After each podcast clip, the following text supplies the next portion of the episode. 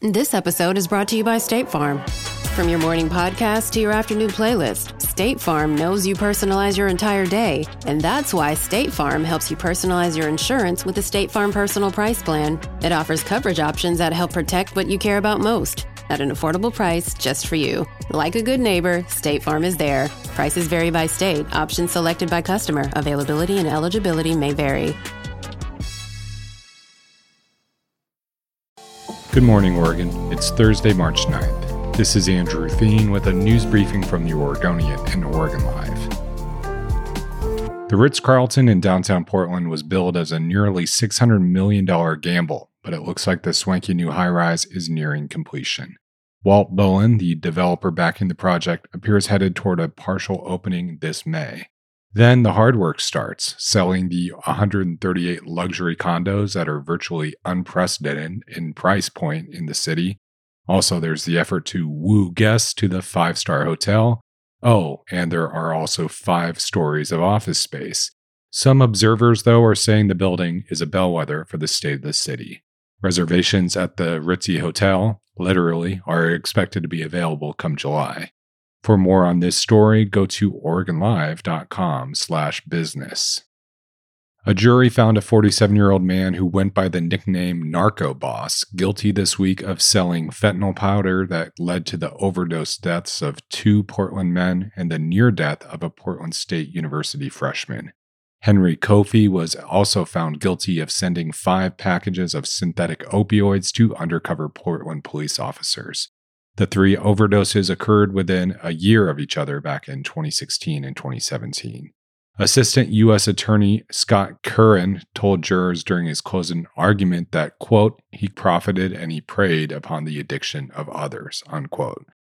Kofi's attorneys argued that no one saw him mail the packages, among other arguments.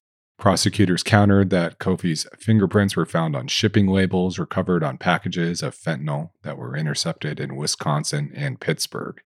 Kofi will be sentenced May 30th and faces a minimum of 20 years in federal prison and the possibility of a life term. Green Zebra is going bye bye. The chain of health focused grocery and convenience stores plans to close all three of its Portland locations by the end of this month. The company's founder was a former CEO at New Seasons Market.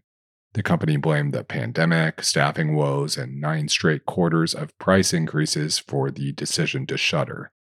Green Zebra burst onto the scene in 2013 with the big plan of bringing upscale grocery shopping to the convenience store model.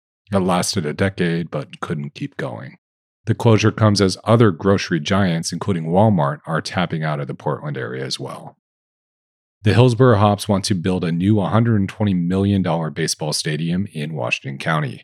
The minor league baseball club plans to privately finance most of the stadium costs, with a maximum of $18 million coming from the city of Hillsboro through hotel tax revenue. The Hops will have full control of the facility through a licensing deal with the city, including expenses and operational costs falling to the baseball club. The existing stadium will remain publicly owned. It was built on the back of Hillsboro taxpayers. The Hops were promoted to the high level A team among the minor league clubs.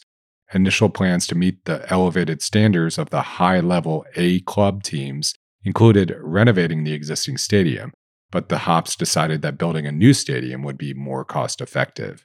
The new field will seat approximately 6,000 people for baseball games and 7,000 people for other events.